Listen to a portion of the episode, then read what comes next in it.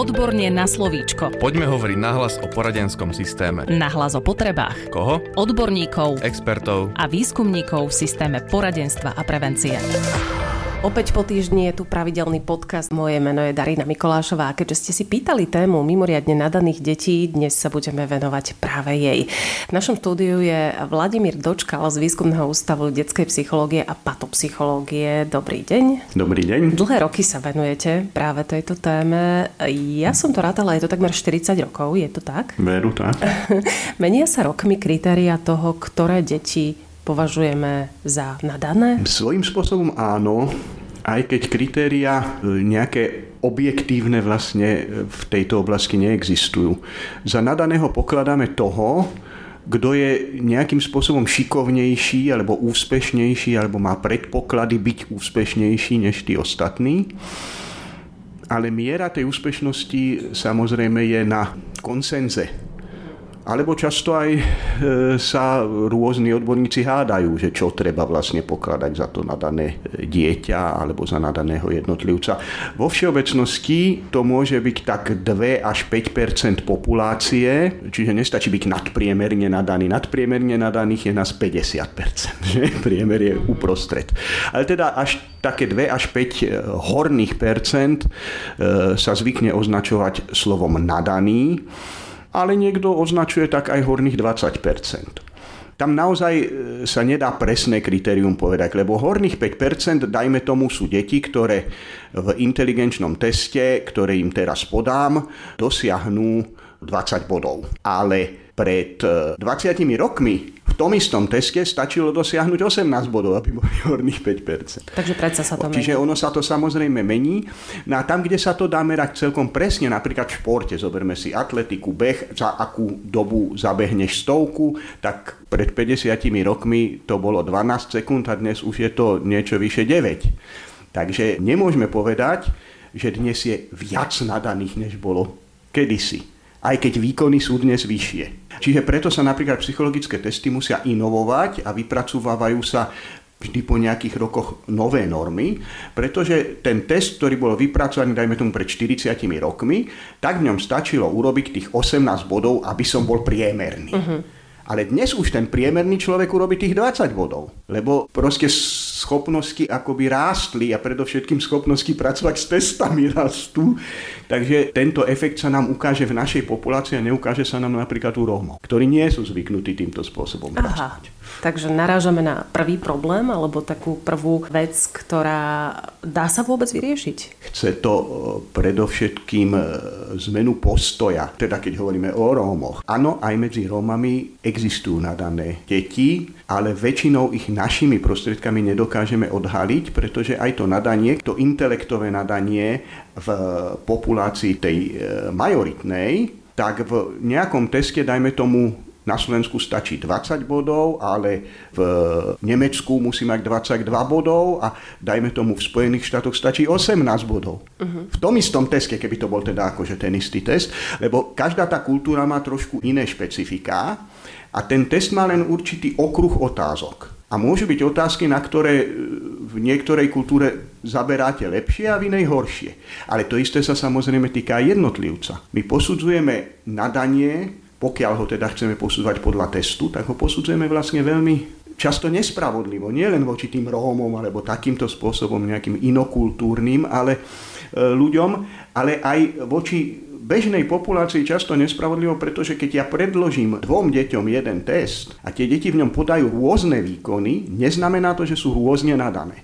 Možno, že v tom teste bolo viac úloh, ktoré vyžadujú matematické myslenie, a ten s tým matematickejším myslením v ňom bol úspešnejší, zatiaľ čo ten druhý, ktorý má iný typ logiky, v tomto type testu neprešiel. Ale dáme iný typ testu, ktorý, dajme tomu, bude viac založený na priestorovej predstavivosti a lepší výkon dosiahne to dieťa, ktoré v tom predchádzajúcom teste bolo lepšie. Takže ja mám teraz výsledky z rôznych testov a u toho istého človeka ja môžem z rôznych testov získať rôzne výsledky. Aj preto je veľmi ťažko povedať len podľa testu, kto je nadaný. Zjednodušene sa to chápe, vyvinulo sa to len vďaka psychológii, že teda keďže ich môžeme nejakým spôsobom testovať, tak keď v tom teste dosiahne IQ 130, tak ho budeme pokladať za nadaného. Ale čo keď dosiahne 129? Nadanie je celá škála, a ja by som rád upozornil na tú vec, je to vec aj takej určitej hrdosti rodičovskej, že moje dieťa je nadané. Lenže tá hranica je tak tenká, že užitočnejšie je nehovoriť o tom, že ten je nadaný v zmysle, že on má nejaké nadanie a ten druhý ho nemá, ale uvažovať o nadaní v celom tom kontinuu. Vy ste sa aj vyjadrili, že vďaka svojim výskumom ste naozaj dospeli k tomu, že nadanie má každý. Znamená to, že všetky deti sú nadané a niektoré potom viac a niektoré možno mimoriadne nadané? No môže byť aj podpriemerné nadanie. Uh-huh. Keď chceme hovoriť o nadaní ako vedeckom pojme, tak e, by som to prirovnal e, k prírodným vedám, k fyzike. Ja neviem, každý objekt má nejakú teplotu. Uh-huh. Môže byť vysoká, môže byť nízka, môže byť záporná, ale je to teplota. Ako ten fyzikálny pojem je takýto. Keď prídete k lekárovi, tak vlastne správna otázka nie je, zle sa cítite, mali ste teplotu. Správna otázka je, akú ste mali teplotu. To znamená, máme sa pýtať, aké máte nadanie? Máme sa pýtať, čo? aké má to dieťa nadanie. Áno, niekedy môže byť veľmi nízke a niekedy e, vďaka určitému postihnutiu napríklad môže byť to nadanie také, že už sa ďalej rozvíjať nedá. Uh-huh. Ale u mnohých detí e, je to nadanie rozvíjateľné, pretože nevieme nadanie pokladať. Laicky sa to často tak berie, hej, že nadanie je to dané, čiže s tým som sa narodil. Keby to bolo tak, tak na sebe nemusíme pracovať. Narodil som sa nadaný a budem geniálny celý život. Ono to tak nie je. Ja mám síce nejaké dedičné predpoklady, ale tie sa dajú rozvíjať. A to prostredie, výchova, spôsob života, to všetko vplýva na to, ako sa to moje nadanie bude formovať. A u mnohých detí práve my vieme to nadanie rozvinúť, keď nájdeme správnu cestu, ako na to. Bohužiaľ, naša škola a to sa netýka len slovenských škôl, to je celosvetový problém, zvykne pracovať takým tým frontálnym spôsobom s každým rovnako, dokonca si myslíme, že tak je to spravodlivé, tak je to správne, ale vďaka tomu, že nie všetci sme rovnakí, tak prístup s každým rovnako znamená, že sa nám nepodarí u každého to nadanie rozvinúť tak, ako by sme chceli. Ako spoznajú rodičia, že majú doma mimoriadne nadané dieťa? A možno aj kedy sa to dá spoznať, kedy sa to dá odhaliť už v tom rannom detstve? Samozrejme, to nadanie Vzdelávanie sa prejavuje priebežne. Niektoré deti sa rozvíjajú rýchlejšie, niektoré pomalšie. Čiže tam, keď to dieťa, dajme tomu, rýchlejšie sa naučí chodiť, alebo hej, v tých, v tých raných fázach je to najmä psychomotorika, tak to môže byť znak niečoho, ale samozrejme ono to nemusí ďalej pokračovať. Záleží práve od toho, aké má to dieťa podmienky na vývin. Niekedy možno je naprogramovaná aj tá samotná rýchlosť. Sú deti, ktoré sa vyvíjajú veľmi akcelerovane, Takže v určitom období, dajme tomu má 5 rokov, natoľko predstihuje svojich rovesníkov, že by sme povedali, to je nadané dieťa, ale keď má 10 rokov, tak už je len o niečo lepší a keď má 14 rokov, tak je celkom priemerný. Mm-hmm. Existuje tento typ vývinu. Na druhej strane existuje aj taký vývin, keď sa to v tom detstve vôbec neprejaví a vlastne až v neskorších rokoch ten človek rýchlo proste vystrelí niekde. Dokonca môže byť aj človek, ktorý má v detstve nejaké problémy, sa nakoniec ukázať ako veľmi nadaný. Typickým prípadom je Einstein, ktorý mal problém práve v matematike a nakoniec teda bol vysokoškolský profesor matematickej fyziky a, a vieme teda, kto bol Einstein ako vedec, ako objaviteľ. A takže ja by som rodičom povedal, aby sa nebáli, aj keď to dieťa má nejaké problémy, aby ho neodpisovali, ale na druhej strane zasa, aby netrvali na tom, že moje dieťa je nadané a je lepšie ako tie ostatné. Každé dieťa je, je svojské a je úžasné. Takže čo radíte rodičom, ktorí majú takéto dieťa, aké by mali byť ich ďalšie kroky, aby sme to nadanie teda podporili? Ono je to dnes o mnoho ťažšie pre tých rodičov, lebo rodičia väčšinou majú málo detí. Keď majú jedináčika, nemajú to veľmi s kým porovnať. A e, rodič má tendenciu to svoje dieťa nadhodnocovať často. Určite, áno. E, nie je od veci ísť sa poradiť za odborníkom. Akým odborníkom? V prípade toho intelektového nadania, o ktoré dnes rodičom možno najviac ide, lebo to má taký cvenk, je to samozrejme psychológ, ale keď dieťa chodí do školy, tak e, tým prvým odborníkom je aj učiteľ. Nie všetci učiteľia vedia odhadnúť nadanie celkom spolahlivo, pretože sa zameriavajú predovšetkým na to, ako sa to dieťa naučí tú látku, ktorú sa naučiť má. A nám sa ukazuje, že mnohé nadané deti napríklad v škole zlyhávajú preto, lebo to, čo sa v škole učia, je tak nezaujímavé a jednoduché, že to proste vypúšťajú. Z toho dôvodu sa nám môže stať aj pri testovaní napríklad, že dieťa v teste nesplní ľahké úlohy, a chytí sa až pri tých ťažších, ktoré ho zaujímu a kde musí viac myslieť. Čiže to je o tých intelektovo nadaných deťoch, ale dobrý psycholog by to mal vedieť nejakým spôsobom posúdiť, nikdy nie na základe jedného testu. Tých testov by malo byť viac a okrem toho sa musí zaujímať aj o mnohé iné charakteristiky toho dieťaťa, ktoré sa často dozvie práve z rozhovoru s rodičmi, z údajov od učiteľov a niekedy aj od spolužiakov, od kamarátov, ako sa to dieťa vlastne prejavuje. Také nadané dieťa má predovšetkým výrazné záujmy je aktívne. Uh-huh. Môže byť aj hyperaktívne? Ja, môže byť aj hyperaktívne a tam sú dve možnosti. Nevylučuje sa hyperaktivita ako porucha aj s vysokým nadaním. Uh-huh. Nadanie sa vyskytuje aj u ľudí s rôznymi poruchami, dokonca u postihnutých Dokonca u mentálne postihnutých môžeme určité prvky niektorých iných typov nadaní vidieť, ale samozrejme, aj keď ten človek má, dajme tomu, výborný hudobný sluch alebo dokáže zaujímavo kresliť, tak nepovieme, že je nadaný, lebo on sa vlastne neuplatní v konkurencii vďaka tomu svojmu handicapu. Ale dá sa s týmito prvkami pracovať. Dokážu ľudia rozvinúť svoj talent aj napriek svojim problémom. No jeden z tých problémov u, u, u detí je tá hyperaktivita a tam by som povedal, že môžu byť dva také póly. Jednak to dieťa skutočne môže mať poruchu, ale môže to byť len zdanlivo. Nám sa zdá, pretože to dieťa, tá zvýšená aktivita je proste súčasť toho vyššieho nadania. Tá nervová sústava neustále potrebuje nejaké vzruchy a keď mu ich nedodáme my, tak si to dieťa vyhľadáva samo a môže potom sa to prejavovať aj poruchami správania. Mm-hmm. Nie sú to vlastne poruchy. Čo sa týka tých ďalších znakov? A tam potom to môže niekedy viesť aj k tomu, že to vyzerá ako porucha pozornosti, pretože ja mu dám nejakú nezaujímavú úlohu, No tak to dieťa sa mi pozera z okna po vrabcoch, ktoré tam švirikajú a ktoré sú zaujímavé a nerieši tú úlohu, ktorú som mu ja dal. A ja poviem, že on sa nevie sústrediť. Uh-huh. Aby sme vedeli tieto veci rozlíšiť, to je veľmi obťažné, treba vždy nájsť, či dokážeme to dieťa niečím zaujať. V prípade, že to dieťa dokáže na veci, ktorá ho zaujíma, pracovať, tak to nebude porucha. Lebo keď je porucha, tak sa nedokáže sústrediť nikdy. Nechať dieťa, ktoré je mimoriadne nadané v bežnej škole, alebo by malo ísť práve do školy pre mimoriadne nadané deti? V súčasnosti sa veľmi propaguje myšlienka inklúzie. Spoločnosť je prirodzene heterogénna, rôznorodá. Niekto je blondinka, niekto je, je plešatý, každý sme iný, niekto nosí okuliare, niekto vie behať a niekto sa vie učiť matematiku. A my by sme všetci spolu mali vedieť vychádzať a mali by sme aj spolu, aspoň v tých prvých ročníkoch byť vychovávaní a vzdelávaní a dokonca je to náš medzinárodný záväzok, aby sme vybudovali inkluzívne školstvo.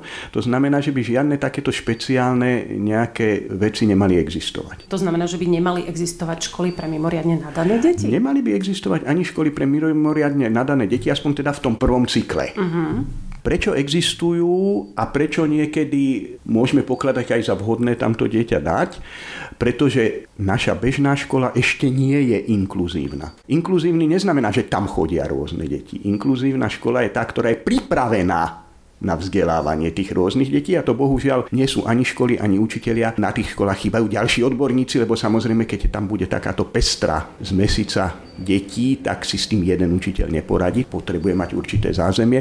Toto všetko nemáme vybudované a preto pre deti, ktoré sa líšia, a to sú aj tie deti s postihnutím, aj tie deti nadané, sa vybudovali nejaké špeciálne zariadenia. Keď uvažujem o konkrétnom dieťati v rámci súčasných hovorím aj medzinárodných záväzkov, by malo chodiť do bežnej školy, len najprv musíme tú inkluzívnu školu skutočne vybudovať, čo chce zmenu myslenia, zmenu vzdelávania, nejaké peniaze navyše, čiže nebude to také jednoduché.